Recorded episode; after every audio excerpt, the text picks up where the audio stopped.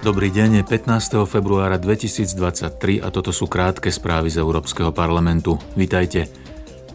Na úvod plenárnej schôdze Európskeho parlamentu v Štrasburgu jeho predsednička Roberta Mecolová vyzvala europoslancov, aby si minútou ticha uctili obete ničivého zemetrasenia, ktoré minulý týždeň postihlo Turecko a Sýriu.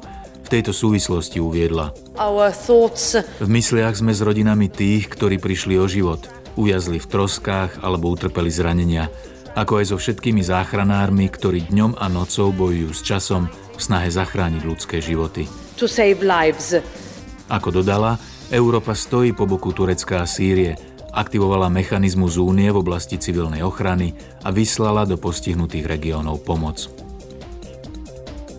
Včera parlament prijal nové emisné normy CO2 pre osobné automobily a dodávky, Výkonný podpredseda komisie Franz Timmermans v Štrasburgu zhodnotil dohodu dosiahnutú s členskými štátmi a uviedol Musíme vyškoliť a preškoliť našu pracovnú silu tak, aby bola pripravená na udržateľné pracovné miesta v automobilovom priemysle budúcnosti. Nepotrebujeme menej ľudí, potrebujeme ľudí s inými zručnosťami, či sa nám to páči alebo nie, priemyselná revolúcia už prebieha. Môžeme si vybrať, či sa postavíme na jej čelo. Môžeme si vybrať, či to urobíme spôsobom, ktorý bude spoločensky zlučiteľný s našimi hodnotami. Rovnako tak môžeme prenechať iným regiónom sveta, aby sa na jej čelo postavili oni a všetko, čo potom zmôžeme, bude len slepo ich nasledovať.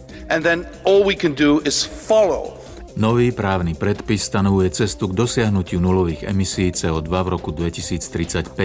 Ide o kľúčové opatrenie na splnenie cieľa klimatickej neutrality v roku 2050. Počas včerajšieho rokovania poslanci takisto zhodnotili proces ratifikácie Istanbulského dohovoru o predchádzaní násiliu na ženách a boji proti nemu 6 rokov po jeho podpísaní.